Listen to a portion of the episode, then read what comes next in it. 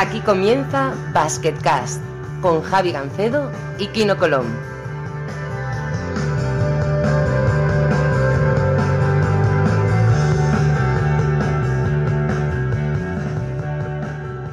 Hola a todos y bienvenidos a Basketcast. Eh, Soy Javi Gancedo y como siempre conmigo está Kino Colón. Kino, ¿qué tal?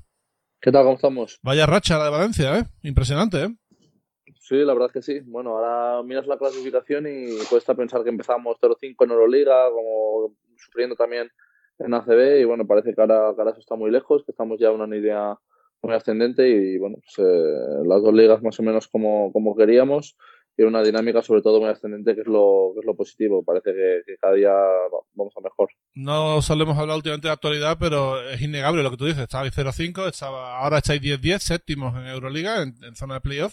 Y creo que ahora viene un partido que le tienen muchas ganas por muchos motivos. Porque estuviste tres años en Kazán, jugando contra Chesca, perdiendo casi siempre, porque os metieron de 25 en la Fonteta. Y este partido con el Chesca lo tenéis ahí subrayado, supongo, ¿no? Sí, bueno, más que nada el partido contra todos los rusos, algo que, me hacía ilusión. De momento, pues eh, estamos teniendo muy buen balance.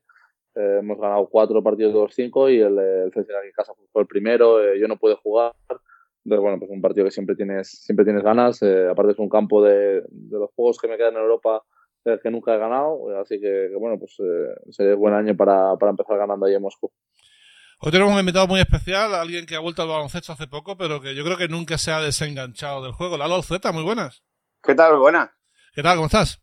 Pues Muy bien, muy, muy contento de, de estar otra vez eh, eh, asomado a alguna que otra transmisión de, de Euroliga, de Eurocup y de, y de lo que salga.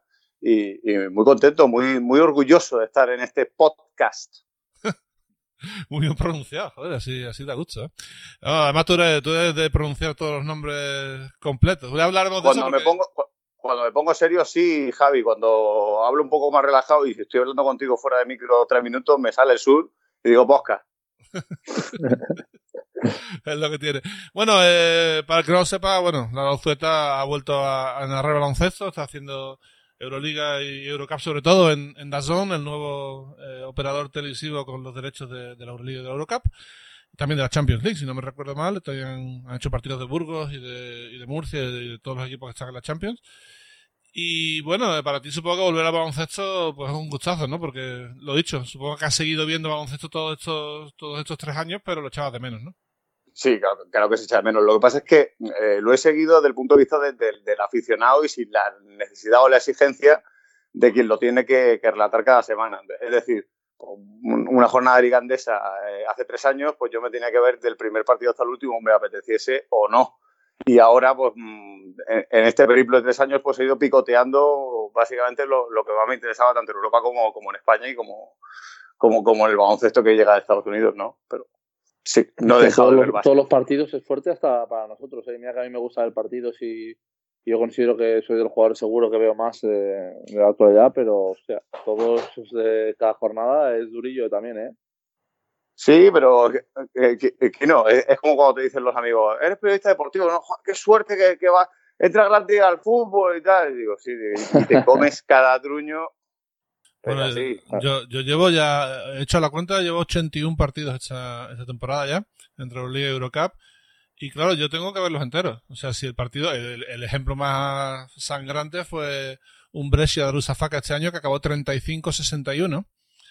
Y claro, imagínate que en el último minuto hay una jugada, un, yo qué sé, un mate de espaldas con rectificado. Pues, pues lo tienes que pillar y lo tienes que meter en el top 10 y todo este tipo de cosas. Y tienes que ver los partidos completos, íntegros. Y esto, o sea, lo típico que tú haces en casa que dices, "Bah, esto ya está acabado, ya pongo otra cosa, me dedico a... No, aquí tienes que ver el 100% del partido y sobre todo narrando lo mismo. Narrando tienes que narrar con la misma intensidad eh, desde el minuto 1 hasta el minuto 40 y si en el minuto 40 está el partido 165, pues, pues tienes que darlo todo, ¿no? No te queda otra, eh, sobre todo porque si, si tú mismo no, no te crees o no defiendes el, el producto que tienes entre manos. A mí me enseñaron desde, desde muy jovencito, cuando empecé a narrar, un periodista en paz descanse que ya no está con nosotros, que, que me dijo, dice, mira, aunque tú hagas la segunda división regional de bolos cántabros, para ti esa competición, si la estás haciendo, es lo mejor que hay en el universo. Y así es como me he educado y, y con los partidos pasa lo mismo, ¿no? Yo creo que hay que intentar estar en el papel. Hay veces que cuesta mucho trabajo, sobre todo porque cuando la diferencia es muy grande, hasta el comentarista, ¿no? Manuel Comás, que en paz descanse, me decía, dice, mira, me voy a callar, pero no porque te quiera dejar solo, dice, porque si sigo hablando es para insultar al otro equipo. Acaba perdiendo. Y es verdad, ¿no? Pero bueno, se trata de hacer lo que se puede. Totalmente. Bueno, aquí no a ti te pasa igual, me refiero. Eh, los jugadores, obviamente cuando el partido se rompe, pues hay, hay gente que sí, que sigue currando al 100%, hay gente que mentalmente se va, ¿no? Depende, ¿no? Bueno, pasa, sí, pasa un poco. Por ejemplo, ahora con, con tantos partidos, pues algún día que estás 25 o 30 arriba y queda un cuarto, pues desconectas más que si el partido está, está ahí, obviamente. Yo creo que al final hay quizá intentar sumar más los jugadores jóvenes o jugadores que, los números aún tienen muchísima importancia. Eh, pero bueno, al final con el tiempo aprendes que, quizás es mejor reservar y no hacerte daño, no ir a ningún choque fuerte ganando de 25, aunque también encontrarás a otros que dirán, no, al final hasta 100% aunque ganes de, 30. Pero yo creo que eso, eso para un jugador es muy complicado. Normalmente es así, o sea, me refiero, eh, sobre todo cuanto más avanza la competición, cuanto más cerca estamos de los playoffs y eso. Hombre, si hay un partido de estos que, se rompe pronto, pues, pues la gente desconecta, es así. En fin, eh, Lalo, eh, quería hablar un poquito de tu familia. Eres familia de artistas, ¿no? Tu madre es pintora, tu, tu hermana es actriz. Eh, cuéntanos un poquito. Bueno, pues yo, creo que, que, que, ese, que ese mundo ¿no? más dedicado a la, a la lírica que, que la cosa prosaica eh, eh, eh, siempre ha rodeado un poquito a mi familia, ¿no? mi padre en paz descanse también era periodista, se empeñó en que no hiciese la carrera, conseguí pelearme con él y convencerle, y con mi hermana ya no pudo, mm, la obligó a estudiar más cosas aparte de arte dramático, pero al final, bueno, pues desde que tiene uso de razón le ha gustado eso, y en casa también siempre se ha fomentado mucho, ¿no? La, el, incentivarte el gusto por lo estético, por, lo artístico, por, la poesía, por la lectura, por la literatura, por, el cine y demás. Y bueno, pues eh, digamos que hemos convivido con ellos, dibujándose un desastre, una época en la que quería ser caricaturista y demás, pero hago, como decía Miro, intento hacer una Venus y me sale una patata. Y, bueno, pues lo, disfruto en casa, ¿no? Cuando era pequeño me acuerdo que tenía a mi madre frita con el tema de ¡Hazme un Goku! hazme un Vegeta y tal. Y mi madre me decía, no pinto ni un Goku más. Estas cosas pasan. Bueno, lo que sí he podido ver, y corrígeme si me equivoco porque podría estar equivocado, es que tu hermano hizo un monólogo en televisión, un monólogo que, escribiste tú, ¿sí? Me parece.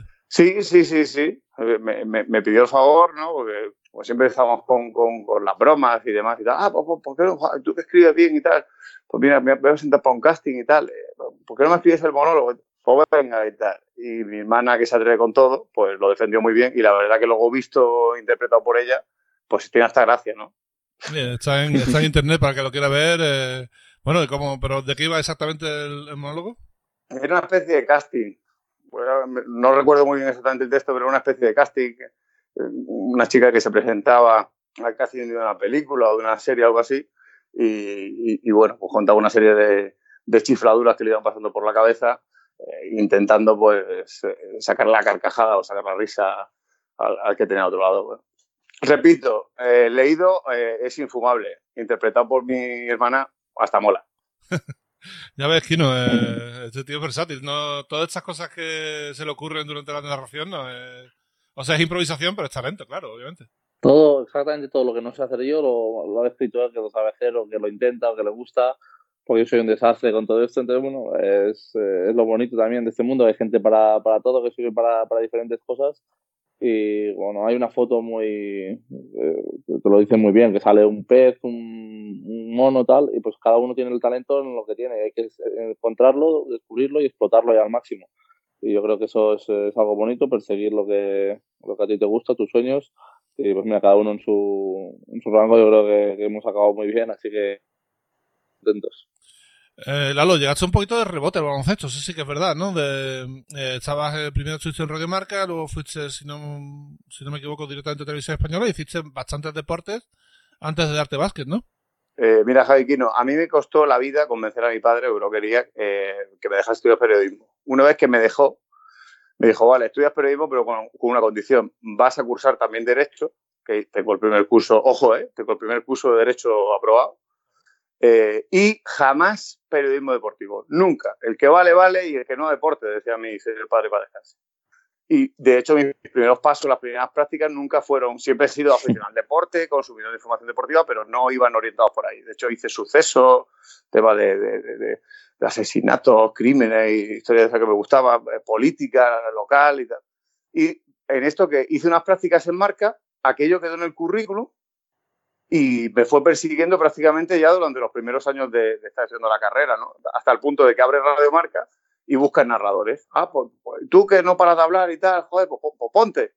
Y me acuerdo que empecé a hacer, me, me dieron un, una, una de esto, un, una, una RSI con un casco y un micrófono y me mandaron a hacer un Fuenlabrada mejoreño, año 2001. Madre mía. Pues venga, vete ahí y tal. Y bueno, pues de esto que empecé a hacer partidos y tal. Y cuando ya al final alguien, tanto en la radio como luego en, televisión, se le ocurrió preguntarme, bueno, ¿y de, lo que haces, qué es lo que más te gusta? Digo, bueno, pues el baloncesto, ¿qué es lo que he jugado? es lo que me, hubiese gustado ser, ¿no? Eh, mi gran frustración es no, no, haber podido hacer carrera en el baloncesto. A mí siempre digo lo mismo, ¿no? Eh, la culpa de que yo sea periodista la tienen sobre todo y ante todo Bernie Rodríguez, Carlos Cabezas y Germán Gabriel que me agarraron en el primer campeonato de España que yo fui en infantil, campeonato de Andalucía infantiles y nos metieron de 96. Joder. Campeones provinciales, Buah, somos la leche de las máquinas de Almería, no hemos perdido ni un partido, vamos a por todo, tal. llegamos a Motril en 96. Y el padre de, de Berry Rodríguez, que coincidió con él en Dazón y todavía se acuerda, era entrenador de ese equipo. Y la madre que lo parió iban 75 arriba, pierden un balón y pide tiempo muerto. Yo lo quería matar a Bernardo Rodríguez padre. Pero ahí sí que tomé conciencia de decir, bueno, mira, esto está muy lejos. O sea, esto está muy lejos. Yo tengo una foto que algún día os la enseñaré, que estoy cubriendo a Germán Gabriel, que le llegaba por el sobaco. entonces dije, mira, esto no, o sea, me gusta mucho, me encanta, pero hay mucha diferencia. Es decir, no es que el salto a CB está lejos, no, es que es una quimérica ilusión. Y bueno, pues mira, de estas cosas que luego lo descubres, te gusta, te, te, te apasiona y, y, se convierte en tu vida, ¿no? Sí, ya ves, bueno, de hecho tú cuando entras en, en teledeporte, eh, entras ahí un poquito de polideportivo. Yo te recuerdo haciendo un montón de deportes que no tenían sí, nada que ver sí, con el básquet. Sí, sí, Mira, yo acabo haciendo baloncesto, te voy a contar por qué, te voy a contar la anécdota. Yo em, empiezo haciendo mucho fútbol, nadie me, me interpela para hacer baloncesto. Yo he hecho antes básquet una temporada de eh, Eurocup pero no Eurocup la de ahora, sino Eurocup la antigua, la que jugaba estudiantes, uh -huh. la que jugó estudiantes con Pedro Martínez, que le tocó en el grupo del Dillon, me acuerdo y tal, y con Sergio Perela, que ahora también es narrador en Nozón, hicimos todos los partidos de casa del Esto. Y eso es lo primero que hice en televisión, pero nadie más me preguntó por, por eso. Y los primeros años en televisión española, los dos primeros años, nadie me, me interpeló por eso. Pero este aquí que llegó un carrusel por el descenso, que se jugaba el descenso estudiante, Valladolid, Murcia y no sé cuántos equipos más de ACB, y nos pusieron a varios a narrar para hacer conexiones. Y después de, de, de, ese carrusel, a mí me llama el director de producción y de realización y me dice, oye, ¿y tú por qué no haces más partidos? Y yo, pues porque no me lo mandáis. ¿Qué quieres que te diga si yo no me pongo el trabajo? Y a partir del año siguiente, 2008, yo empecé a narrar la temporada entera de Euroliga de Unicaja. Me acuerdo. Y ya, pues desde ahí hasta hoy. Me acuerdo perfectamente, además. Eh, me acuerdo que el primer partido que hiciste tú de Euroliga, eh, de Unicaja, me tocó escribirlo a mí. Y me acuerdo de pensar, decir, bueno, este tío de dónde salió, José, se hace muy bien. Sí, y, sí. Yo también me acuerdo, Javi, de mi frustración, porque fui todo emocionado. Bueno, yo, sí, yo sí soy muy aficionado al baloncesto, muy friki del baloncesto. Llego ahí al Martín Carpena, porque además se viajaba, se hacía eh, personalizado in situ y tal. Y llego allí oh, emocionado. ¡Aito! ¡Aito! Don Alejandro, ¿qué tal soy yo? Y me acuerdo que Aito se quedó mirándome y diciendo, muy bien, chaval. El Manolo, hablando de Manolo Rubio, dice, atiende a este chaval. y ahí me quedé con el molde. Sí, eso, no, eso nos ha pasado a todos. Yo recuerdo la, la primera Eurocup que hice yo, fue la, la primera final de Eurocup, fue la que el Japón Jerusalén le ganó al, al Real Madrid. Sí, con el técnico argentino este que tenía el Madrid, acuerdo. Sí, Lamas. Lamas. Sí, sí, sí, bueno, pues le pega un baño táctico, pierde aquel partido, y este a mí que me toca ir al vestuario perdedor sin tener mucha experiencia de, de nada, ¿no? Y, Uf, qué marrón, ¿eh? Y el primero con el que se me ocurre hablar es con Caspar Scambala. Uf. Que ni me miró. O sea, le dice la pregunta, bueno, eh, una pena haber llegado hasta aquí y tal, no sé qué. Y el tío es que ni me miró. O sea, estaba mirando ahí al horizonte. Y digo, bueno, mejor no insisto porque la hostia que me puedo llevar puede ser menuda. ¿eh?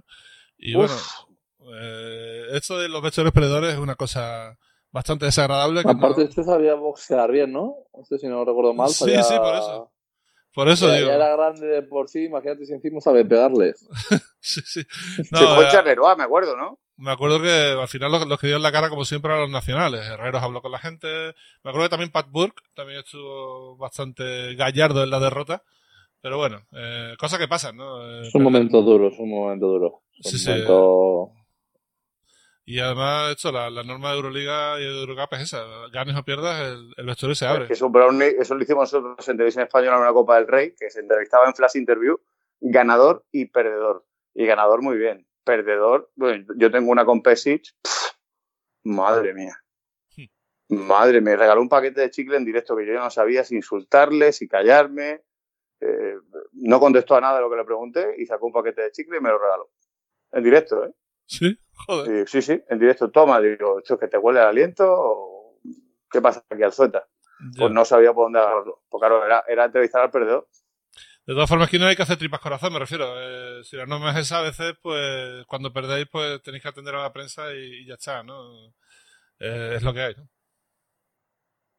Sí, bueno, al final es lo que, lo que dices tú es lo que hay, pero también se ha de entender un poco a lo mejor la frustración de algún jugador. Hay otros que somos, yo me considero soy más frío en todo esto, pero hay algunos que bueno, son más pasionales en todo lo que se hace, que no es nada malo. Y bueno, cuando acabas de perder es un momento muy caliente, que por eso también se hacen muchas entrevistas, porque ahí salen pues más titulares, digamos. O sea, al día siguiente ya todo el mundo ha razonado, ha pensado, se ha tranquilizado. Y en el momento, pues puedes, eh, puedes decir alguna animalada, como se ha dicho alguna vez. Y nada, pues eh, hay que. Yo lo, yo lo entiendo, al final hay que hacer partícipe también al, al público, al público que lo está viendo en casa, y también quiere saber la opinión del equipo perdedor. Al final nos debemos a, eso, hay que aceptarlo tal y como eso. O sea que, bueno, que es entendible que, que alguno alguna vez pueda decir alguna. Sí, yo tengo, yo tengo alguna. No puedo decirlo si no, si no digo al jugador, pero hay una muy buena que me pasó en una final de Euroliga, que de repente estaba hablando con un vestuario perdedor y me vino un jugador totalmente desnudo hacia mí con la intención de matarme. O sea, directamente, ¿tú qué haces aquí? Sal de aquí, esto no sé qué, acabamos de perder una final de Euroliga, mira la estadística, aquí hay no sé cuántas faltas más para otro equipo. Y yo diciéndole, mira, yo soy un mandado, tío. O sea, a mí, a mí no me vengas aquí a intimidarme aquí en pelotas y tal. O sea, no me jodas. Pelotas. Estas cosas, tío, digo, bueno, tío, o sea, esto te funcionará con, con otra gente, pero conmigo no te va a funcionar, ¿no? En fin, cosas que pasan. Eh, el otro día tuvimos a Fran Fermoso y nos contó, bueno, la, ha estado varias veces, pero una de las veces que, estuvo nos contó que ha hecho incluso hasta póker, ¿eh? ¿Cuál es el deporte más raro que te ha tocado narrar, Lalo? Pues mira, yo eh, el, el otro día hacía memoria y yo creo que desde que estaba en Radio Marca, claro, he tenido la suerte de estar en, en medios de comunicación como Radio Marca y después en, en televisión española, especialmente en teledeporte, donde tienes eh, por obligación un perfil hiperpolideportivo. Entonces creo que llevo como 19 o 20 deportes.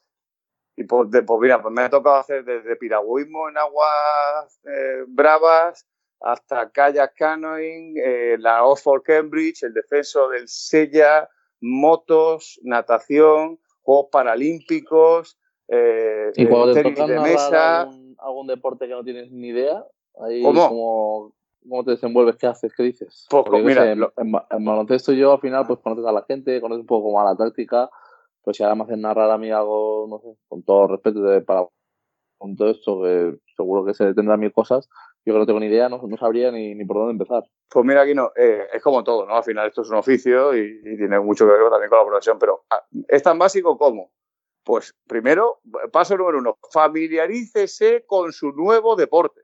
Es decir, pues te intentas buscar las reglas, cómo se compite, demás. Para un narrador es, es útil, es bastante útil tener una guía. Es decir, pues te intentas eh, buscar transmisiones de ese deporte. Y luego, si tienes la posibilidad, como en mi caso algunas veces ha sido, otras veces no, pues te pones cerquita a algún técnico, entrenador, eh, monitor, profesional, lo que sea, de ese deporte en concreto, para que de su mano tú aprendas también, como el que lo está viendo por la tele, cómo es la, la liturgia del deporte, la dinámica del deporte, intentas eh, asimilar también la terminología y es estudiar un poquito. Luego lo vas viendo en la tele y vas sabiendo diferenciar lo que, lo que hay.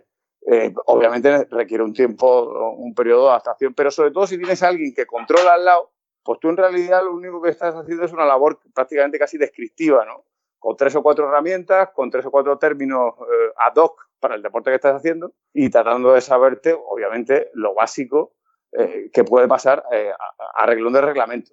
Pero más allá de eso, pues hay veces que a mí me ha pasado, porque en unos Juegos Olímpicos, por ejemplo, eso te puede pasar, que de repente pues, se cae una señal y te dicen, cabina 3, métete que hay un badminton.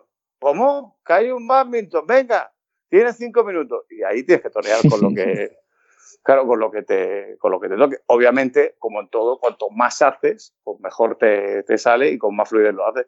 Pero en realidad, al final es pues eso, pues como el que tiene que locutar un desfile militar o una pasarela de moda o etcétera, etcétera, etcétera, ¿no? O sea, documentarte un poquito y luego, si tienes tiempo, que es lo suyo, pues tratar de mirar qué se ha hecho, ¿no? Cómo se hace, qué, qué terminología es la adecuada, cuál no, y, luego pues intentar apostar tú por una, por una fórmula que creas que te va a funcionar. A mí me han cocido a palos los primeros años del pádel porque yo narro los puntos. ¿Por qué no se calla este cabrón? Digo, pues porque me pagan por hablar, macho.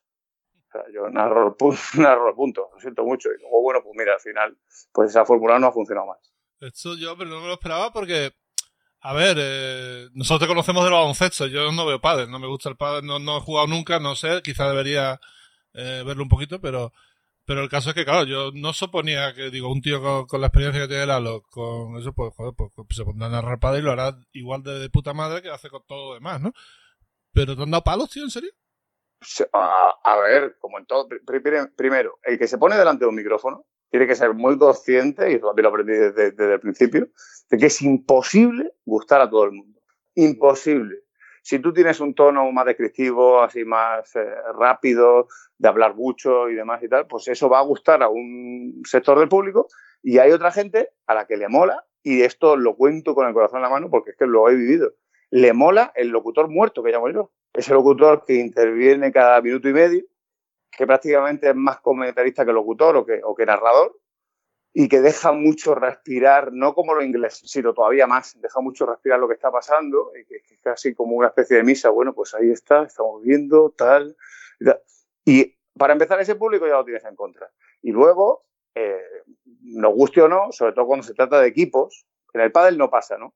Pero cuando se trata de baloncesto, por ejemplo, o de fútbol, en este país nos hemos acostumbrado a consumir, quizá por, por, por, por, esa disgregación de los derechos deportivos en televisiones autonómicas, etcétera, etcétera. Y yo, te lo dice alguien que ha narrado muchos años ACB, eh, estamos acostumbrados a, a, escuchar al locutor con la bufanda puesta. Y en el momento en el que no lleva la bufanda puesta de tu equipo, pues todo lo que tú creías o crees que tiene que decir o que tiene que eh, poner en valor o que tiene que cantar 10 decibelios más alta la canasta de Perenganito antes que la de Fulanito, te, marca un seco. Pero en el pádel, como era totalmente distinto lo que veníamos haciendo y además eh, había gente que se había acostumbrado a escucharlo de otra manera, pues la verdad que cayeron, cayeron algunos palitos, pero vamos, con fair play, con tranquilidad y, repito, asumiendo que, pues, que esto es así, ¿no? Que por cada gente que diga, oye, qué, bien lo hace, majete, pues habrá otro que diga. Bueno, yo en ACB tenía un par de troles de estos de Twitter que, hola, ¿qué tal? Saludos, buenas tardes, bienvenidos al Fonte de Osar, cabrón. Digo, coño, si todavía no he dicho nada. Era así. Madre mía. No, bueno, eh, hablando un poquito de narradores, eh, eh, obviamente aquí ni a mí es, evidente que nos, mola Fran Fermoso porque le hemos traído tres veces al programa, si no nos molara que somos un poco gilipollas. A mí me mola Fran, me mola mucho. Lo hace muy bien, pero Kino, si no recuerdo mal, es muy de Montes y de Miel, ¿no?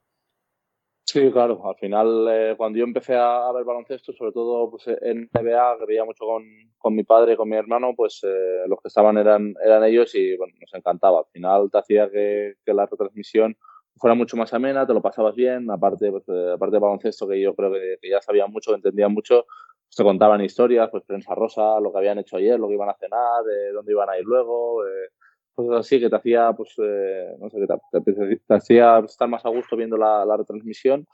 Y nada, cuando, cuando hace que te lo pases bien, pues todo esto es mucho más ameno, muy bonito para el espectador. Y también considero que aquí en España pues tenemos muy buen nivel. Eh, la profesionalidad aquí es eh, muy alta. me he encontrado, por ejemplo, alguna vez lo he comentado, cuando he ido al, al All-Star de, de, Rusia o incluso en el de Turquía también, pues de llegar el día ese al entrenamiento y pues, el que iba con el cámara a preguntarme quién era o dónde jugaba pero cuando se supone que estás en el Star que tienen que estar ya muy enterados y tienen que conocer, que hacía ya unos años que estaba en, Rusia. Pues bueno, pues, eh, hay gente que, le da bastante igual y yo creo que aquí en España pues, eh, el nivel es muy alto. Estoy completamente de acuerdo. A mí había dos narradores, uno no es de baloncesto, que son los que más me gustaban. Uno era Pedro Barte, que fue el que modernizó un poquito las retransmisiones, porque bueno, fue, empezaba a dar estadísticas y a meter datos por todas partes e intentaba, pues eso, matematizar un poquito la, la narración. Y el otro, que es de balonmano, es Luis Miguel López, que era el tío que hacía balonmano durante los años 90 y 80 y tal. Una máquina. Era una auténtica, una auténtica barbaridad ese pavo, tío. Y creo que tú tienes hecho suyo, porque esto de decir los nombres completos, por ejemplo, era muy de él, ¿eh? Bueno, al final, eh, repito, yo aprendí esto con un patrón, ¿no? Y es, mira lo que te, lo que te gusta, lo que te llama la atención, y, luego toma o, adapta, mejor dicho, porque no puedes tomar, adapta a, la manera que tú tienes de narrar lo que te resulte más interesante. ¿no? Yo creo que al final, eh, bueno, pues igual que todos los narradores norteamericanos de primer nivel están eh, influenciados ¿no? por, por, eh, por, las primeras narraciones que había de, de, NBA, que era un deporte que en ese momento nunca se había transmitido por televisión y, y, todo nace de un señor que era un, un judío que fue olímpico en, en los Juegos de Berlín, que era Marty Glickman, que empezó a narrar el primero que narró baloncesto de Estados Unidos, y de hecho todos los locutores que han venido después, para, sobre todo para hacer NBA, eh, han tomado la terminología que él desarrolla. Pues al final tú tienes que hacer algo parecido, menos normativo, porque aquí no tuvimos ningún Marty Glickman, pero sí que tuvimos pioneros y gente que, que, fue referencia en televisión, y de todos, absolutamente de todos, acabas aprendiendo, ¿no? no solamente de los que hacen baloncesto, sino de cualquier narrador pero, pero claro, claro que sucede. Luego tú ya tienes tus filias, tus fobias, tus favoritos, tu, la gente que te más te gusta. Hay una cosa tan sencilla que además está estudiada científicamente, y es que hay tonos de voz que hay a personas que directamente le irritan. Y dices, pero ¿cómo le irritan? Hay gente que habla y ya te cae mal. Entonces, bueno. Pues eso pasa, eso pasa, sí, ya te lo aseguro yo que pasa. Claro. la, la oyes y dices, uy, no, no, no. Eh, eh, eh, sucede así, ¿no? Entonces, bueno, aquí no, hemos tenido un Marty Glickman, que para mí es el gran pionero de la, de la narración deportiva en, fútbol americano y sobre todo especialmente en baloncesto, es el que diseña todo la terminología que utilizamos hoy en día, incluso en España, ¿no? La botella desde más allá del arco, la línea de fondo, driblando por un lado por otro. Antes, el baloncesto cuando se empezó a narrar, prácticamente era una descripción muy somera de, de lo que estaba pasando ahí. De hecho, Glickman desarrolla toda la terminología de baloncesto hablando y, cenando en un restaurante neoyorquino eh, bastante famoso, se llamaba Mama Lione, con, todos los grandes mitos del, baloncesto de aquella época, empezando por Red Auerbach y, siguiendo por, por todos los grandes que han pasado por los banquillos NBA y baloncesto universitario. ¿no? Y bueno, pues al final recorremos, queramos o no, los pasos de otros. Es así. Igual que Kino, cuando empieza a jugar baloncesto, pues se fija ¿Qué bases le gustan? Y pues perenganito y zutanito. ¿Y por qué me gustan? Tal. ¿De lo que ellos hacen yo puedo hacer algo? Pues, pues yo creo que sí, o lo menos a mi manera. O, mis características dan para hacer esto y esto y esto. Pues sí, efectivamente. Luego ya pues el, tiempo y las actitudes ponen a cada en su sitio. Eso es clarísimo y eso pasa yo creo no solo en deporte, en todos los ámbitos del mundo. Al final tú vas creciendo, vas viendo pues eh, gente que te gusta de tu misma posición, yo a mí me ha pasado, siempre me lo preguntan las entrevistas y bueno, te fijas en todos los bases y lo que hacen, en lo que les sale bien, en poco por qué les funciona, que al final, pues bueno, todos los mundos es, es, igual. Luego ahí está pues el talento de cada uno, la imaginación, el que tú puedes adaptarlo, como tú dices, a lo tuyo, pero está claro que, que muchas cosas son, son copiadas o adaptadas al menos a, a, tu estilo, pero yo sí, como todo el mundo, he tenido también gente de la que explicarme. Eh, Lalo, ¿y qué narradores te, te molaban? Porque, bueno, a, a, mí, bueno, para empezar, yo he sido y soy un consumidor de información deportiva a full, ¿no? Y de, y de todos he, he, tomado un poco. Yo siempre digo lo mismo, el mismo baloncesto, para mí, y yo he tenido la oportunidad además de trabajar con él en, la radio y de conocerlo en persona con Andrés Monte. Yo me pasaba lo que aquí no, me lo pasaba muy bien, me divertía mucho. Sobre todo y especialmente para ese tipo de partidos de, pues, como decía Monte, ¿no? Hoy tenemos eh, Milwaukee-Denver, ¿no? Buen partido y tal. Milwaukee-Denver, 3 de la mañana a ver quién se fuma eso. Pues como antes te lo fumabas, ¿no? Y, pero más allá de eso, divertido, el número uno, claro, divertido. Más allá de eso, a mí técnica y vocalmente y por el tono de voz y por cómo eh, la intensidad que le metí y demás, yo siempre he sido muy de Sixto.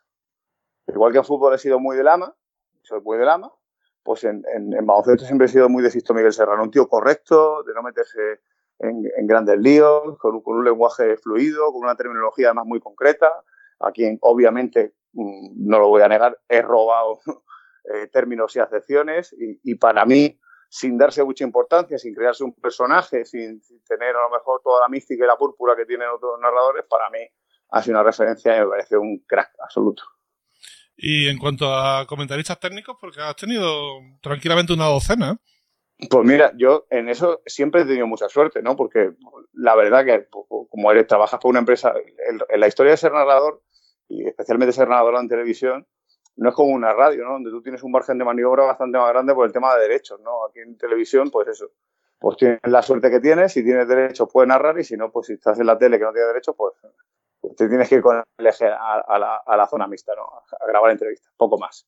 Pero aquí, pues eh, por unas cosas o por otras, he coincidido con gente eh, de la que me quedo con un montón de cosas, ¿no? Pues, y es que te diría yo de Oscar Quintana he aprendido un montón, de Sergio Carriolo aprendí un montón, de Manel aprendí una barbaridad, pero una barbaridad. Quizá la, la mejor química que he tenido, pero por, yo creo también por la continuidad que tuvimos, ¿no? Aparte de con Oscar Quintana, que por supuesto, cuando tenía a George Lucas y a, Pablo Martínez en Euroliga, porque creo que hacían un tándem que los dos se complementaban muy bien, ¿no? Entonces, lo que no hacía el uno, lo hacía el otro. Eh, el punch que tenía Joe con la emoción y demás, eh, lo compensaba muy bien Pablo con ese, con ese tono pausado, analítico y demás. Y, no, no, no, me podría quedar con ninguno porque, repito, he tenido la suerte de trabajar con muchos y muy buenos. Eh, y Turriaga con, un montón de, de, ¿no? Con Romay, he hecho, hecho giras con Marta Fernández, con... De todos he aprendido algo, de todos me he quedado algo y lo, lo que sí tengo la suerte de decir es que con todos tengo una relación eh, maravillosa porque se comparten muchos momentos de intimidad que la gente no ve, ¿no? Que es cuando están narrando un partido, esa complicidad que existe entre la gente que lo intenta sacar adelante, contarlo, eh, genera muchos vínculos. Es así. Cuando narras con alguien, al final es casi una especie de noviazgo, ¿no? Y, también te digo que no ha pasado nunca, espero que jamás me pase. Si te toca narrar con alguien con quien no te tragas, yo he visto ejemplos, el trabajo es doble trabajo, ¿eh? Es aguantar al fulano que tienes al lado y hacer el partido. No, y esa, y esa química también se nota, o sea, que lo está yendo, si, si se llevan bien y hay buena conexión se nota, y si se llevan mal pues también se nota, o sea, que al final eh, hay que ser bueno, pero también hay que tener ahí una buena conexión con el otro porque pues, se, nota mucho. No, bueno, iba a decir que yo la, la, experiencia que tuve como entrevista técnico, que ha sido no mucho, habré hecho muchos 40 partidos entre Mundial, Eurobásquet y eso.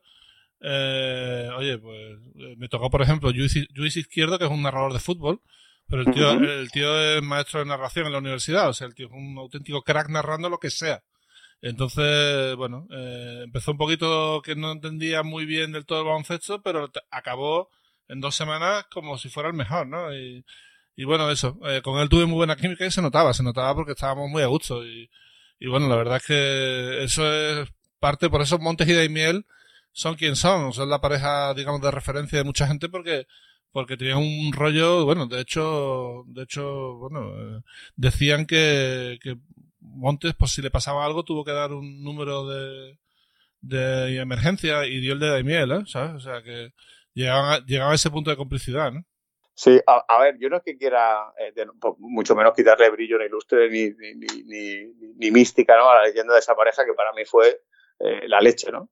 Pero sí es cierto que también ayuda mucho a que ese crecimiento y esa empatía que siente el espectador se produzca en un entorno no contaminado por las bufandas. Es decir, cuando tú haces NBA, no padeces lo que otros narradores, cuando haces una competición con intereses encontrados en la audiencia que te está escuchando, sucede. Es decir, no pisas el callo a nadie. Porque, repito, salvo que haya algún enfermo que viva en Villaloma y el True de los Bucks de Milwaukee, pues vas a tener eh, pocos encontronazos en ese, sentido. Entonces, eso ayuda mucho a que, a, que esa química y ese buen rollo y esa atmósfera eh, favorable y proactiva y demás fluya con más naturalidad. Cuando te toca eh, en un sitio donde tienes que andar templando un poquito más de gaitas y pasa en todos los deportes, como aquí lo vimos todo mucho desde la víscera, pues ayuda menos. De hecho, pues, lo vemos a diario, ¿no? Y los comentarios, porque además esto es tan bonito de redes sociales. Ahora te insultan con nombre y apellido y te dicen, no vales un pimiento, arroba la alzueta, toma. Te voy a insultar, pero además te lo voy a decir. Entonces, pues eh, se vive de otra manera. Bueno, aquí no lo sabe, yo tengo un masterclass en este tipo de cosas. Me meto en cada Aquí has tocado, has tocado un tema que. Es la Yo hostia. se lo, digo, se lo digo cada semana. Digo, ¿pero dónde te metes en estos fregados? Tal? Y es que le gusta, le gusta a él. eh, contestar a todo el mundo así que le va escribiendo, le gusta. Y se monta ahí unas historias. Son graciosas de leer. De vivir, no sé, pero de leer son muy graciosas. Yo, yo qué sé, yo estoy viendo un Fuenlabrada, yo qué sé, estudiantes y no pasa nada. Pero basta que sea un Madrid-Barcelona y, y diga algo que no me gusta, que es lo que suele pasar, y ya todo el mundo ahí, ¡ah! la gente se cree que soy culé y madridista, a la vez soy el, el tuitero de Schrödinger, vamos. Bueno, eso, bienvenido a mi mundo, ¿no? Y a mí en el, en el mismo partido me pasa constantemente. Ahora, Mate de Tomic, anda, que no sé. Bueno, de hecho hay varios eh, tuiteros que, bueno, yo, siempre lo he dicho, ¿no? Como aficionado al deporte, y, eh, si- siempre he sido el Real Madrid, ¿no? Pero una cosa es cuando tienes un micro delante y otra cosa es cuando no te toca eh, estar trabajando, ¿no? Cuando no estás de, servicio, como, como me gusta a mí decir. Bien, eh, pues todavía hay tuiteros que cada vez que pierde el Madrid me manda un mensaje como diciendo que ya tenía ganas, ¿eh? Barcelonista, y ya me descojono, claro, porque como, digo, bueno, pues si ya tenía ganas de qué, Eh, que llevaba mucho tiempo sin perder Madrid, ya estás contento, ¿no? Y diciendo, madre mía de mi vida, cómo están las cabezas, cómo están las cabezas, pero bueno, también repito, hay que ser consciente de lo que hay, bueno, aquí no lo, lo, lo sabe mucho mejor porque además lo- con los jugadores es cada semana, es decir, hoy eres Dios y mañana eres un gitano porque has perdido. Y funciona así. Sí. tienes que convivir con eso. Yo tengo, yo tengo un masterclass en bloquear a todo el mundo ahí que alguna vez. Aparte es que es lo que dices tú, aparte te etiquetan. Digo yo, si es que si no me etiquetas, yo no te voy a leer, porque yo no busco mi nombre en foros, ni en, pues, en Twitter, ni todo esto. Pero si es que si me etiquetas, que no, no veo qué esperas que yo haga. Porque al final, todo lo que me diga algo así, un poco salido de tono, lo voy bloqueando. Y ahora debo tener una lista.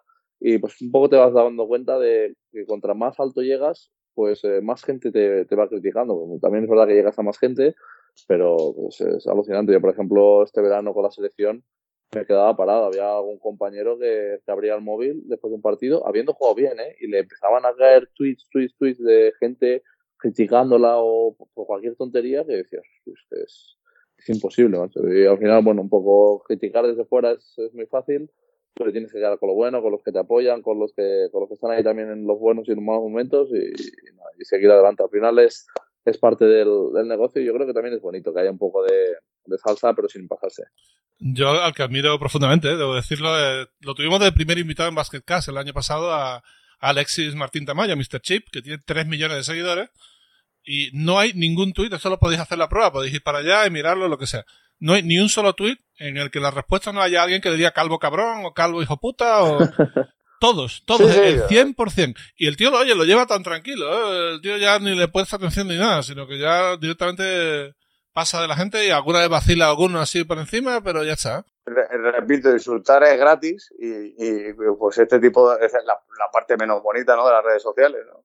Igual que pues, pues aquí no seguro que le hace ilusión pues cuando hace un buen partido y demás, aparte de amigos y conocidos y tal, pues, pues, pues, leer cosas bonitas de él, pues, porque hay muchas veces que hay motivos para, para que la gente demuestre ese cariño, que antes, hace 20 años, los jugadores ese cariño de una manera tan directa no lo recibía. Pero claro, también abre la espita, la espita, vamos a ver, vivimos en un país donde por desgracia hay más tontos que ventanas. Entonces, pues claro, llega un momento pues, que como, todo el mundo tiene ADSL y wifi y demás, pues, ah, pues me aburro, pues voy a decir una tontería. Y te llega de, manera directa. Bueno, yo creo que, que eso... Yo, pasa que yo lo vivo de una manera porque a mí eso no es que me motive, pero sí que me, incentiva. Pues, eh, retweet, like y luego si tengo que contestar le pongo te adoro, gracias por estar ahí. Hombre, es otra, es otra forma de hacerlo, sí, no está mal, ¿eh? Sí, sí, Eh, conozco, conozco jugadores también que contestan con like y eso normalmente incrementa el odio, incrementa el odio y ahí empieza ya un, un non-stop hasta, hasta que llega el bloqueo bastante interesante. No, yo, yo debo decir que a mí... A ti te Ah, gusta fregado, a ti te gusta contestar, pero- te gusta una, una buena conversación ahí. Pero me insulta un poco. Hay veces, hay veces que consigo incluso ca- hacer cambiar de opinión a alguien que me viene ahí cagándose en mí. ¿eh? Que eso es todo un triunfo en Twitter, no, no es fácil, ¿eh? Pero bueno, Es pasar ya a cenar, ¿eh? Celebrarlo ahí con una cena y todo, ¿eh? totalmente. Bueno, eh, otra cosa que quería preguntarle a Lalo es eh, que la experiencia de los Juegos de Río. Tuvo que ser algo tremendo. ¿Y cómo difícil fue para ti dejar el baloncesto e irte al pádel? Porque no sé hasta qué punto tuvo... Hombre, supongo que la decisión, por un lado, fue fácil de tomar porque era un reto nuevo y tal, pero mm, dejar lo que te gusta mucho no es fácil, ¿eh? Sí, sobre todo cuando lo tienes que dejar eh, bajándote de la silla donde te ha costado 11 años estar, ¿no? Eh, pues bueno, pues eso me pasó a mí. Yo, después de una etapa en televisión española, además de una década trabajando, que cualquiera podía pensar, bueno, pues es el trabajo de tu vida, y la verdad que en algunos momentos, desde luego que lo fue, y donde aprendí muchísimo y tuve la oportunidad de ir a tres Juegos Olímpicos y de narrar en tres Juegos Olímpicos y de, y de hacer un montón de cosas, pero a Río yo llegaba primero con los derechos del baloncesto de, de, de Liga CB extintos, sin ningún tipo de competición, porque la Eurocup también se marchaba eh, eh, en el horizonte, ¿vale? Para poder hacer más cosas. Y con la sensación y, con la, y sabiendo pues, que el torneo olímpico, que era lo que yo siempre había querido hacer, había tenido la oportunidad de hacer muchas cosas y, y narrar Final Four y hacer un montón de historias en el baloncesto, pero un torneo olímpico con esa selección, con ese equipo, eh, masculino y femenino, eh, era la primera vez que lo podía hacer como narrador, ¿no?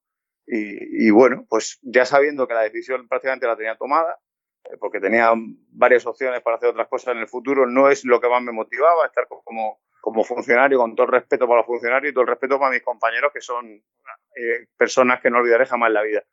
Pero fue muy duro, Javi, porque te vas a hacer unos Juegos Olímpicos, donde además haces plata y bronce, y te toca vivir partidos eh, en un sitio como narrador de la televisión con derechos para todo un país, haciendo partidos de 5, de 6 millones de espectadores de audiencia, y te tienes que marchar, bueno, pues, eh, pues, ahí está claro, ¿no? Cuando llegaron la ceremonia de las medallas, que fue cuando Pepus se largó a, a meterle zascas a, sí. a, a, José Luis Saez, bueno, pues todo eso es de fondo con la Alceta llorando. Porque se me cortó la voz, porque bueno, de hecho, mira, hace poquito he estado en Sao Paulo con el padre, en un torneo, en un Open mis compañeros me dicen, ¿vos estado en Sao Paulo y tal? Porque volvimos a Madrid y a Sao Paulo.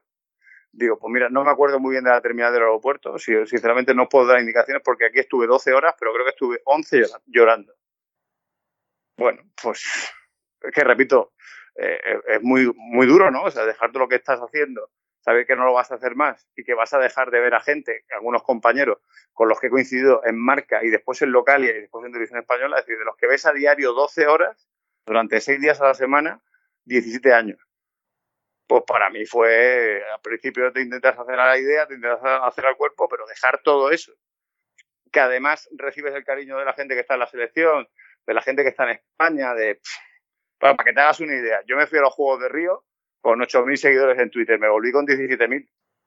Impresionante. ¿eh? O sea, claro, o sea, eh, no, no, era capaz de asimilar todo lo que estaba pasando alrededor y saber que todo eso, por lo que has estado luchando 11 años, se va a acabar cuando acabe, cuando se apague el pebetero, que se acabó, que no hay más, que no, no hay una próxima semana donde empieza la nueva temporada, no, no, que te, que te vas, que has tomado la decisión, que te vas y que es inminente.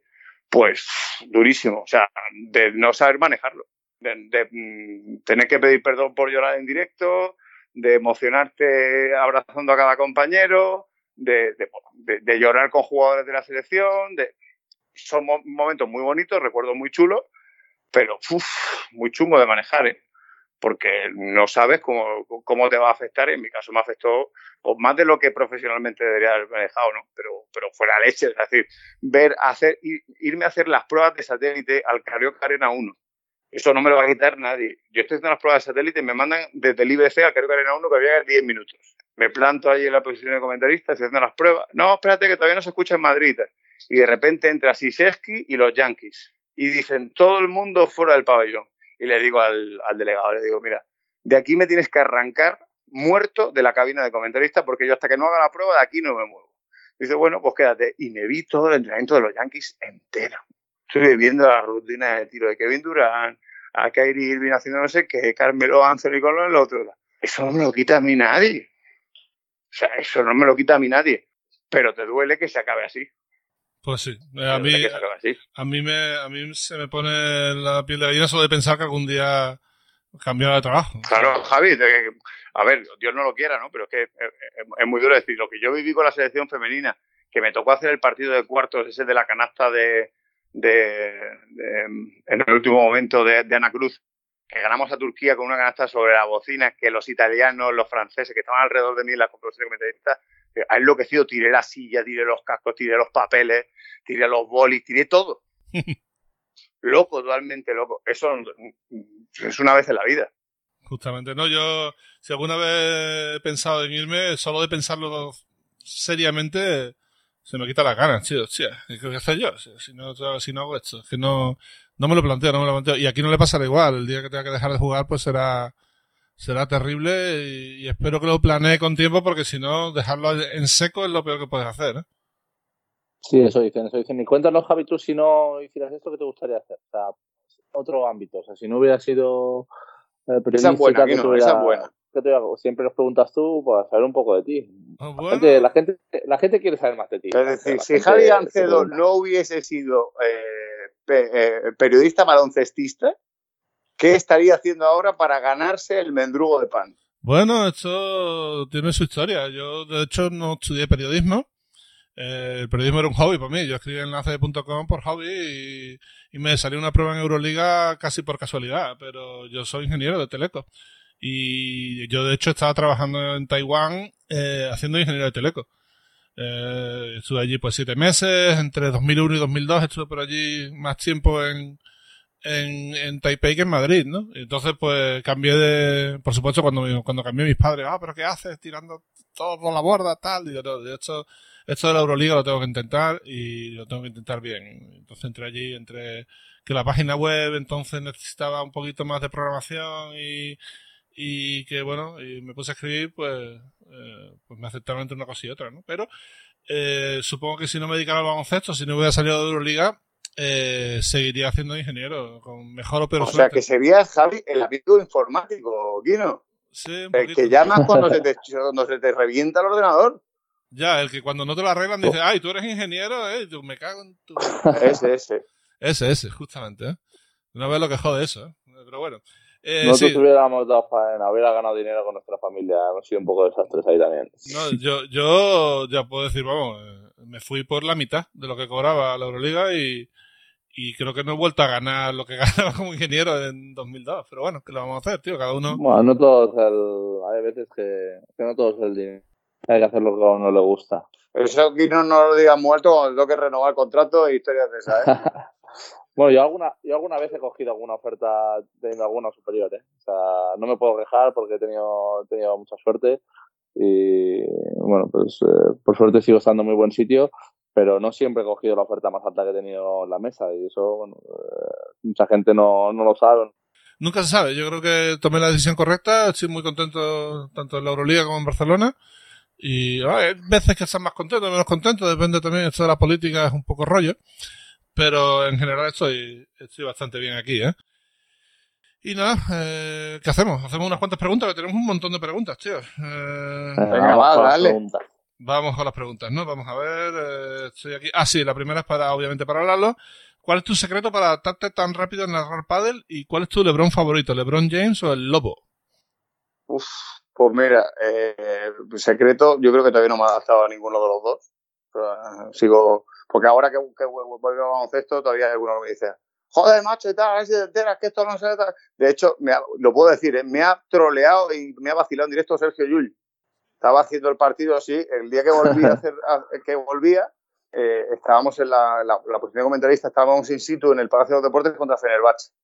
Y en la segunda parte está calentando el Madrid y según está haciendo la rueda de, la rueda de calentamiento, Jules se acerca a la posición de comentarista y haciendo como el gesto de una pala con una pelota me dice, pero ¿qué hace? Si esto aquí no hay padre. Digo, la madre que la madre que lo parió. Jules es un crack. Eh, sí, absoluto, pero, pero absoluto. Y nada, muy cariñoso y demás. Eh, a ver, yo te digo lo mismo que te decía antes. Para adaptarse lo mejor es tener gente profesional y, y que sepa acerca. Yo he tenido la suerte de, además lo digo así, ¿eh? yo el día que se anuncia que voy a ser el narrador de, del circuito de pádel, a mí me escribe, para que te hagas una idea, tú, Michael Jordan lo tenemos controlado, ¿no? Sí, ¿no? Claro. Vale, bien. Pues imagínate que Michael Jordan, en vez de ganar seis anillos, gana 17, ¿vale? Con el mismo dominio, con la misma hegemonía y, y cambiando de equipo cinco veces. Bien. Pues ese eh, en pádel es Fernando Velasquez, que son 17 años de número uno del mundo y la leyenda más grande y el jugador más grande que ha dado este deporte. Bueno, pues al llegar, Fernando Velasquez me sigue por Twitter, me manda un mensaje, me da su teléfono, le escribo, me devuelve el, mensaje, eh, le llamo y me dice, eh, encantado, bienvenido al circuito, lo que necesites. Tal cual. Y a partir de ese momento, pues con más jugadores empecé a tener relación, empecé a tener contacto con entrenadores y son a través de los comentaristas con lo que más rápido aprendes cómo es la dinámica. Aparte que yo en Río, durmiendo 3, 4, 5 horas como mucho todas las noches, pues me iba viendo de madrugada, pues prácticamente me vi como 147 partidos que había colgados en internet. Eh, para ir viendo más o menos por dónde iban los, los, tiros. Pero vamos, secreto, secreto, no terminaba ninguno, ¿no? Pues es para al final como todo ponerse, ¿no? Ya. Fernando García dice, tengo en mente que para los que dejamos de jugar al básquet porque el físico no da más de sí, el padre es la mejor manera de seguir haciendo deporte. Divertido, buena línea de aprendizaje, puedes competir o jugar por diversión. ¿No practicáis? Eh, yo no, pero creo que Kino sí, ¿eh? ¿Cómo? ¿Kino? ¿Que juegas al padre? No, no, yo, yo ahora no porque, bueno, con, con lo de baloncesto y tal, alguna vez eh, en verano pues me gusta darle un poco, pero no, la verdad es que no lo hago por riesgo a, lesiones que hay, porque el pádel parece que no, parece que es un deporte ahí pequeñito, que estás ahí encerrado y que no puedes hacerte nada, pero es, eh, es peligroso para el tema de, de, lesiones también. Pero lo pasa que yo juego a tenis hasta los 15 y 16 años, y entonces eh, me gusta mucho todo lo que es eh, tenis, pádel, y entonces cuando me retire, lo primero que pienso hacer es engancharme e intentar bueno, seguir mira, os voy a dar dos datos. Os voy a dar dos datos. Primero, aparte que hay muchos jugadores pro que juegan cuando pueden, porque obviamente con el calendario que hay, los, los que estáis en Euroliga es una locura, como para jugar ni a las cartas, vamos, es una locura. Pero, eh, por ejemplo, Tomás Bella juega un montón, pero además juega muy bien. Eh, Fabu Gampaso también juega. Eh, y, por ejemplo, Hugo Sconocchini, ¿os acordáis de Hugo Sconocchini? Sí, hombre. Tiene un club en Italia y es monitor de pádel solo juega pádel, de hecho siempre lo dice, que si hubiese vuelto a nacer solo jugaría a pádel. Eh, un, enfermo no, lo siguiente, o sea, va a todos los torneos, viaja, etcétera. Y luego, ¿tú sabes quién es el presidente de la Federación Lituana de Pádel? Te vas a quedar muerto. Verás. Saruna Marchulenis. Oh, qué bueno. Vicepresidenta la mujer, el hijo no sé si es secretario tesorero, pero son los Marchulenis, son los capos de la Federación Lituana de Pádel. Curioso, ¿eh? O sea, enfermedad máxima con el, con el, con el pádel. Yo te lo digo sinceramente, no porque esté involucrado en, el circuito y demás. Me parece un deporte que para la iniciación, para jugar entre amigos y demás, es aparte muy divertido, muy recomendable porque es muy poco frustrante.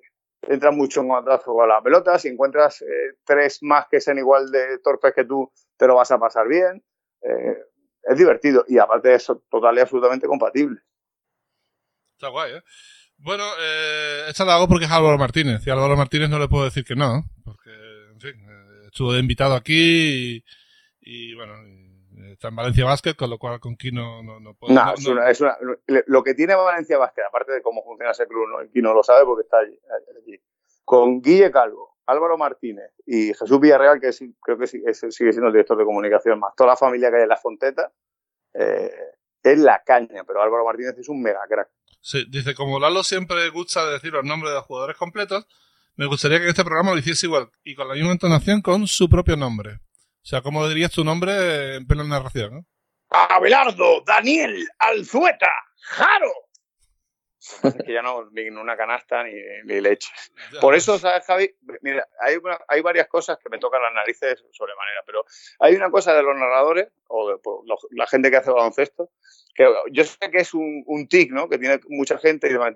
No soporto cuando un comentarista dice, bueno, pues dos puntitos, pero ¿cómo dos puntitos sin vergüenza? ¿Cuántos puntos has metido tú en Euroliga? Totalmente. No, es que este ha hecho dos puntitos, pero, vamos a ver, ¿tú sabes lo que hay que hacer para llegar a jugar en ese equipo y meter dos, dos puntos ¿eh? en la Euroliga? La madre que te parió, pero si no estás ni para meterlos en LED eh, eh, chocolate. Es que hay, que poner las cosas en perspectiva a veces. Y es lo que es verdad. Para, para llegar a meter una canasta en Euroliga hay que jugar muchísimo y sobre todo entrenar muchísimo y sacrificarse muchísimo, ¿no? A nadie le llega una oportunidad. O sea, baloncesto profesional, hacer dos puntos. Ah, vamos, repito, el 99,9% de la población se retira viéndolo pues, como una quimérica ilusión. Eso también es distinto, Javi, y aquí nos lo digo, con respecto al público que ve pádel. Eh, mira, venimos del San Jordi de hacer el Master Final este año. Hemos metido 10.000 personas en el, en San Jordi, ¿eh? O sea, lleno. Todo lo que estaba modelado, lleno. La diferencia con respecto a un partido de baloncesto, más allá del ambiente o o de la liturgia o de que durante el partido se puede gritar y animar y demás, que en el pádel no, es que, a diferencia del, del, baloncesto, el baloncesto, si hay 10.000 personas en un pabellón, pues a lo mejor juegan al básquet, vamos a ver, mil, y estoy siendo muy exagerado, mil juegan al básquet. En el PADE juegan de los 10.000, 9.998 y dos son entrenadores y, por supuesto, los otros 10.000 son campeones del mundo de algo. Entonces, mm, la relación es distinta, ¿no? O sea, la relación es distinta y la metodología es distinta y el aficionado es distinto. Pero al final, básicamente, es lo mismo, ¿no? Es una buena reflexión, yo qué sé. Yo te digo que, es que a mí el pádel es un mundo bastante ajeno, pero prometo intentar ponerme las pilas, de verdad. Eh, me está convenciendo en lo que me cuenta. Mira, Javi, si yo he ¿eh? podido, que tengo unas manos que son los pies de otro. Yo cuando juego es muy divertido, es muy divertido, la verdad. Aquí hay una, una pregunta que ya hemos contestado. Dicen Arlaucas o Pablo Martínez, yo creo que los dos. Y nos preguntaban cuál es nuestro comentarista no narrador favorito de básquet. Eh, comentarista técnico favorito. Uf, esa es difícil, ¿eh? ¿eh? no sé. Hay bastante buenos. Eh, ¿Qué decís vosotros? Que vaya aquí lo primero. Yo no me mojo, yo no me mojo que, bueno, yo más o menos todo, tengo suerte de que más o menos van hablando todos bien de mí, no quiero crear enemistades ahí.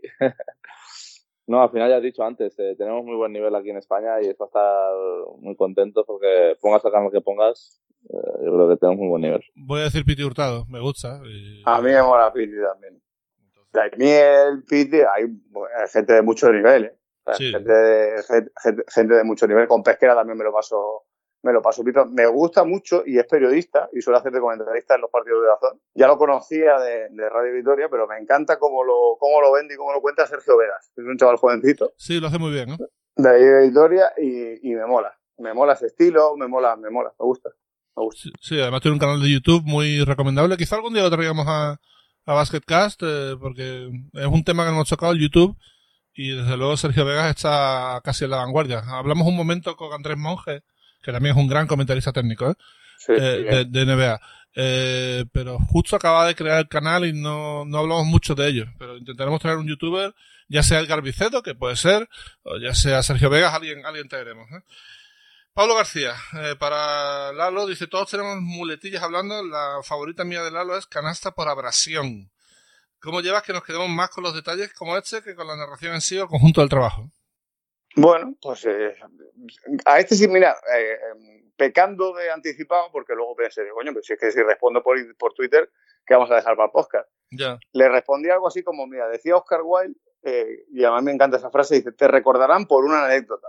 Pues en el caso de los narradores no es por una anécdota, por lo que te recuerdan al final es por lo que te identifica. Como no te ven el jepeto, porque si no serías el calvo, el gordo, el tuerto, el visco, el pelirrojo, pues aquí es por lo que dices. Entonces, como lo que dices al final acaba siendo repetitivo, porque cada uno, pues todo el mundo tiene sus boletillas para hablar, todo el mundo tiene...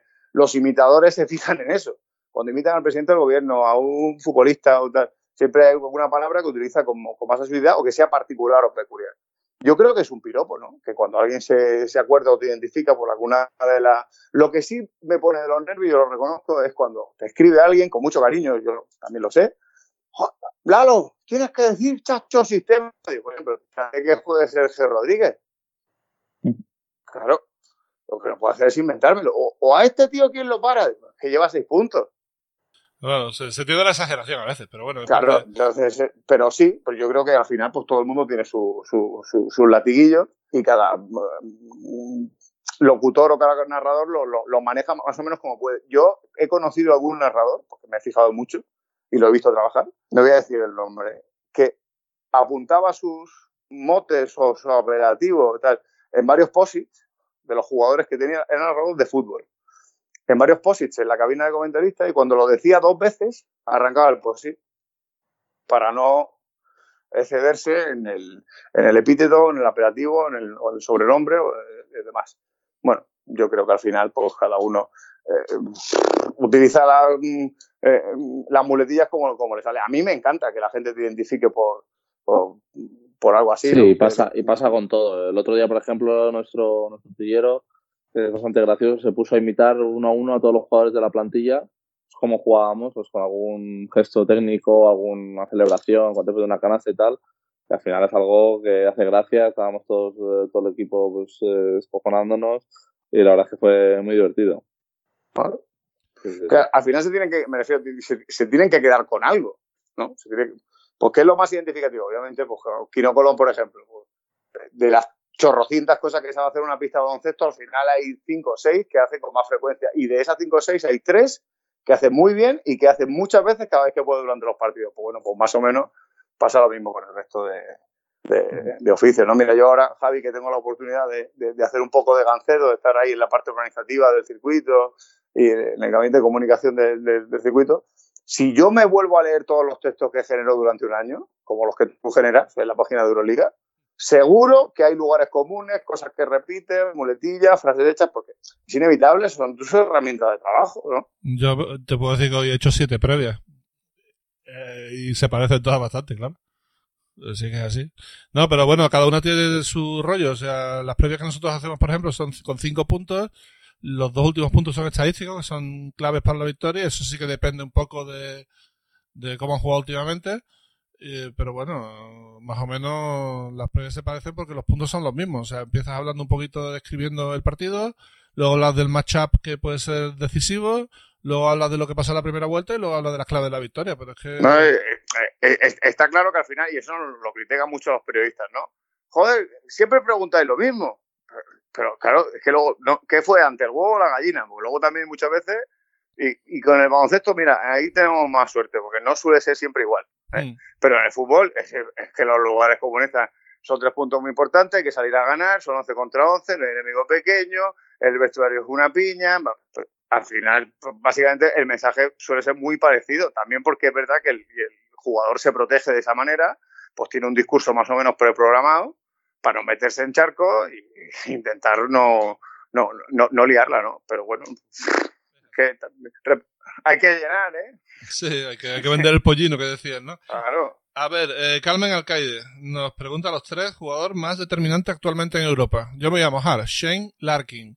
Para mí está a un nivel ahora mismo espectacular. Es la primera vez en toda la historia de Euroliga que un tío hace MVP semanal tres días seguidos, o sea, tres rondas seguidas. Está incontenible. iba, a decir, iba a decir un taco, pero no, me, me voy a moderar un poco. Puedes decir lo que eh, quieras. ¿eh? ahora mismo. Aquí no hay problema. La madre que lo parió. O sea, que, que salga un gol. Si la única forma de que no meta es darle más la señal del pabellón. claro.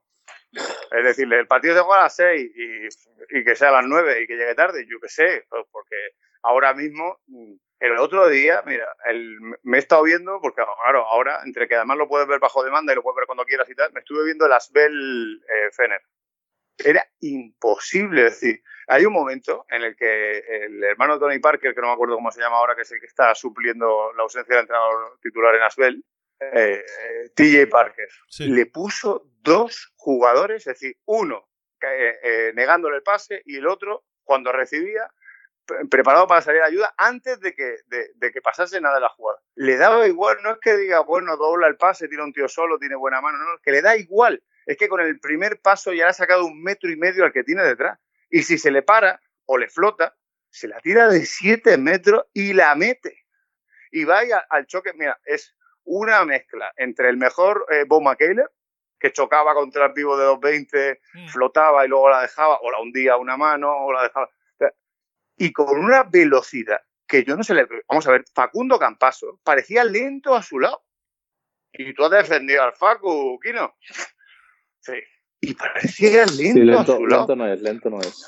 Claro, y parecía lento a su lado. Y es, es un auténtico demonio, es una pesadilla. Yo no creo que ahora mismo haya en Europa, ahora mismo, ¿eh? un jugador tan, tan diferenciado y sobre todo que genere tanto desequilibrio desde el minuto uno es acojonante. Yo tuve que hacer el partido este de HDFs contra Asbel y lo que tú dices es que no se podía, no se podía. Y el día del récord, o sea, era imposible. Sea, de hecho, hay un momento en el tercer cuarto en el que, ellos empiezan a remontar porque Larkin está en el banquillo y hacen un parcial de 9-0. Vuelve a salir Larkin y el, Parker decide que se va a inmolar, pero que gane el partido otro. Y le da igual. Le da lo mismo que seguía metiendo y que seguía yéndose del, eh, de, su par y sale de los bloqueos y lleva un metro y medio. ¿Cómo ha salido el bloqueo así? El split lo hace que no termina ni darse cuenta por dónde ha pasado. Eh, luego de patas es, pues eso, pues una suspensión que es imposible de ponerle. Eh, tienes que esperar, yo creo, que, ese día o que en ese momento él no esté excesivamente inspirado. porque mm, a día de hoy, es que yo no sé cuánto está promediando por partido, pero da la sensación además de que juega con el freno de mano echado. O sea, que si quiere más, hace más, ¿eh? 21 y medio, me parece un poco. Y ahora mismo es máximo votador después de la semana pasada porque Schwed ahora está en 21,3, con lo cual la lucha por ser máximo votador está, está calentita, ¿eh? Siguiente pregunta de Siderio, de Siderio Villarroya, perdón, eh, para hablarlo, más o menos ya la has contestado, pero como dijiste que le ibas a dar respuesta aquí, te la hago. Eh, ¿Cómo pudo ser que tuvieras que dejar de narrar baloncesto? ¿No hubo ofertas o preferiste cambiar? Pues mira, eh, pues, mm, no que puedo ser, sino que, al final la vida es las cosas que hace, no las que no hace. Eh, televisión española, cuando yo me fui o cuando yo tenía ya el, rumbo enfilado hacia la salida, la perspectiva de baloncesto eran cero, cero. Luego, mira, gracias a Dios y por fortuna y por suerte, están dando Liga Femenina. Luego se dio un año de Eurocup que ganó Valencia y demás. Vale, bien. Pero en ese momento eran cero, o sea, nunca más baloncesto, por lo menos en el, en el corto plazo. Y yo tengo que decirlo así, es decir, luego, pues bueno, mis ofertas para hacer baloncesto durante esos tres años, pues fueron cero. No, pero ¿cómo que no te llamas? Repito, yo agradezco mucho a quien se interesa por mí en esos términos, pero es verdad, o sea, la, realidad es así. Pero, igual que pasa con, me imagino que pasará con jugadores, ¿no? Que pues, si ha venido procedente de ningún equipo porque estaba sin ficha, en tal, lo cortaron en no sé dónde y pues pasa. Y no significa que el jugador sea, sea patán o sea malo, sino que simplemente pues el mercado en ese momento no, no, no, no, ofrece una posibilidad para ti. Y yo así lo, lo entendí, ¿no? Pues hay que ser consciente también de que por mucho que nos guste este deporte y que sea nuestro deporte y nos encante y demás y tal, esto no tiene el mercado del fútbol. Ni la capacidad económica del fútbol, ni la inversión que tiene el fútbol, en todo, ¿eh? No solamente los jugadores, los clubes, los equipos y las televisiones, sino los profesionales que lo cubren. ¿Cuántos profesionales viajan con el equipo a Europa? Y no. ¿Cuántos periodistas van contigo en el avión? En el avión ninguno, pero viaja uno. No, ninguno. En el avión, en avión ninguno, pero viaja uno, sí. Viaja, Juan, Carlos, Juan Carlos Villena, pero no va en el avión del, equipo. Claro, al final hay que, hay que ser consciente de lo que, por mucho que uno se quiera y que, y tal, pues hay que ser consciente de que en el mercado específico, donde yo podía tener un perfil a lo mejor más tal, y luego, pues que, repito, igual que yo, pues hay un montón de profesionales en, otros sitios que han tenido la suerte, igual que yo la tuve en su momento, de tener eh, un, medio en el que trabaja, que tiene los derechos de, una competición de baloncesto, y lo puedes hacer. No es tan sencillo como... Eh, a mí más, yo tengo que decirlo, a mí durante estos tres años me han llegado muchos mensajes y los agradezco en el alma. Vuelve al básquet y yo como si dependiese de mí, cachondo. Se vuelve al básquet, digo que lo, narro los bares. voy por las calles, voy por las calles narrando, digo, no lo puedes hacer cuando trabajas por cuenta ajena eh, en un medio audiovisual, dependes eh, por y por completo pues, del panorama audiovisual que haya y de si te quieren contratar, que es así de sencillo. En fin, eh, tres últimas preguntas, vamos a responder con un poquito de brevedad, vamos ya, llevamos una hora y cuarto hablando, macho. Eh, para Lalo, ¿se narra con una velocidad diferente el pádel y el básquet? Yo, es decir, eh, luego seguro que en, el, lo del pádel me van a matar. Para mí no. Pero para mí no, porque ya te digo, Javi, yo cuando llegué al circuito, eh, la costumbre era narrar ni describir el punto ni tal. Pero como yo no lo entendía así, pues no, para mí no. Es decir, no, no, no. Lo único que el pádel te permite una cosa que en ese sentido sí agradezco. Y es que, como durante el punto, el único chiflado que habla eres tú, no hay ruido en el pabellón, con lo cual no, no tienes que reventarte tanto la garganta. Pero aparte de eso, pues si la jugada requiere o la maniobra o punto requiere esa velocidad, porque lo tiene, porque hay veces que se puede jugar de manera muy frenética, pues ¿por qué no? Mm. Eh, Jorge nos pregunta a los tres cuántos partidos de baloncesto femenino vemos a la semana, mes o temporada. ¿Se hizo actualidad? Yo debo decir que no veía mucho, prácticamente ninguno, pero desde que hablamos con Laia Palau estoy siguiendo bastante al Uni Girona. No sé por qué, me cayó muy bien Laia y le he cogido cariño al equipo de Laia y, los estoy siguiendo bastante tanto en tanto en Euroliga Woman como en la Liga Día. Así que cuando puedo ver al Uni Girona lo veo. Yo te digo sinceramente, veo eh, algún partido, pero porque tengo una relación de, buen rollo, de amistad y me, me parece una chica extraordinaria este año menos, porque con el último tramo con los viajes y demás lo, he tenido peor, pero lo, que hacía Ana Cruz lo solía ver. Y luego, pues, también por afinidad y, porque me gusta mucho cómo lo hace y, porque además es gratis y está en abierto, lo que pone Teledeporte, si me pilla en casa, normalmente lo suelo ver también de, la Liga Día, ¿no? Más allá de eso, pues es verdad que el menú no es tan variado como tenemos en el baloncesto masculino, ni tenemos el mismo acceso ni la misma capacidad. Si tú mañana quieres ver al Samara o, un equipo de, Euroliga, pues no lo tienes tan sencillo, ¿sabes? claramente. Y la última es una de Fernando Quintanilla que dice cuáles son los tres mejores comentaristas técnicos, pero más o menos esta ya la has contestado. Eh, vamos a con la última, que además creo que es una buena forma de acabar, que es la de Carolina Coscuyuela, que dice que es lo más surrealista que te ha ocurrido durante una narración? Pues, mira, de las mil millones de cosas surrealistas que me, pueden pasar durante una, que me han podido pasar durante una narración, lo puedo contar porque además ya ha pasado y lo, he hecho, ¿no? Eh, como servidor hace mucho tiempo que perdió el control de su Facebook personal, pero hace mucho tiempo, o sea, se me fue de las manos, aquello empezó a entrar gente, pues yo debo de conocer a 30 personas y, muchas son, de las 4.000 y pico que hay. Pues me escribe un chico durante un partido te estoy escuchando, tal, no sé qué, muy bien, tal, monstruo, tal. Y me dice al loro, ¿eh?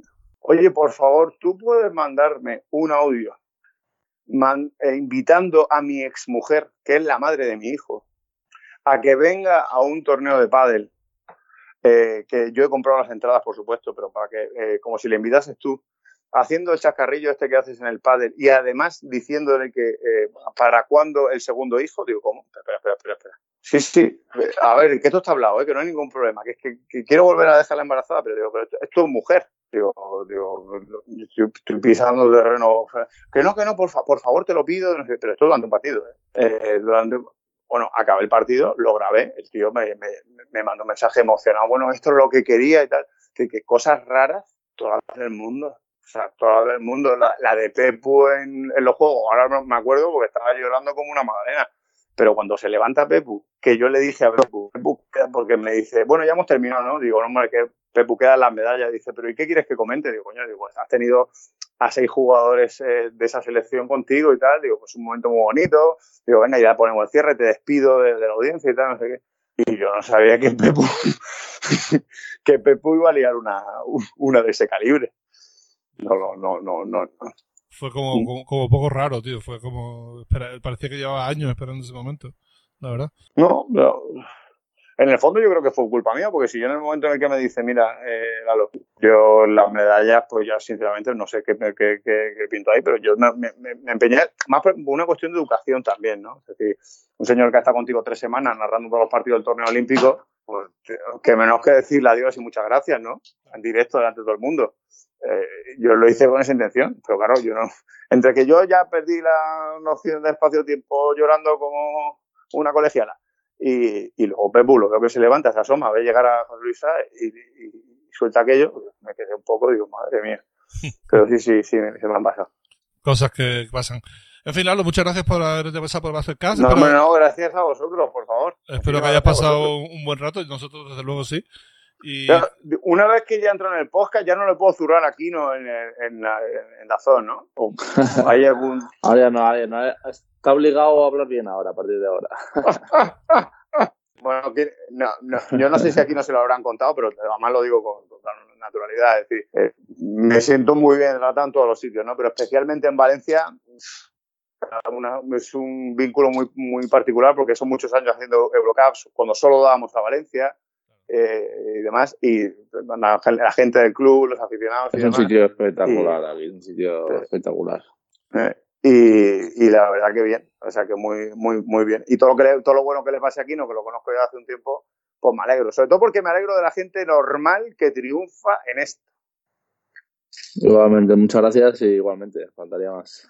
Vamos. Te seguiremos en Dazón y por supuesto esperamos, espero verte en la Final Four, a ver si hay suerte y y eres de los elegidos, de los narradores elegidos para... Bueno, de, momento vamos a ver semana a semana, partido a partido, que nos vayan poniendo a y luego Dios dirá. ¿eh? Perfecto, pues nada, muchas gracias, gracias Kino también, eh, hablamos la semana que viene, convence a Fernando para que, para que se vaya preparando, que esto puede ser muy interesante. Sí, estamos intentando sacar un huequecillo por ahí.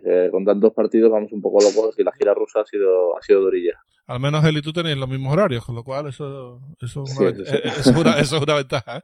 Y gracias a todos por estar con nosotros. Nos vemos probablemente la semana que viene aquí en Basketcast. Hasta aquí Basketcast con Javi Gancedo y Kino Colombo.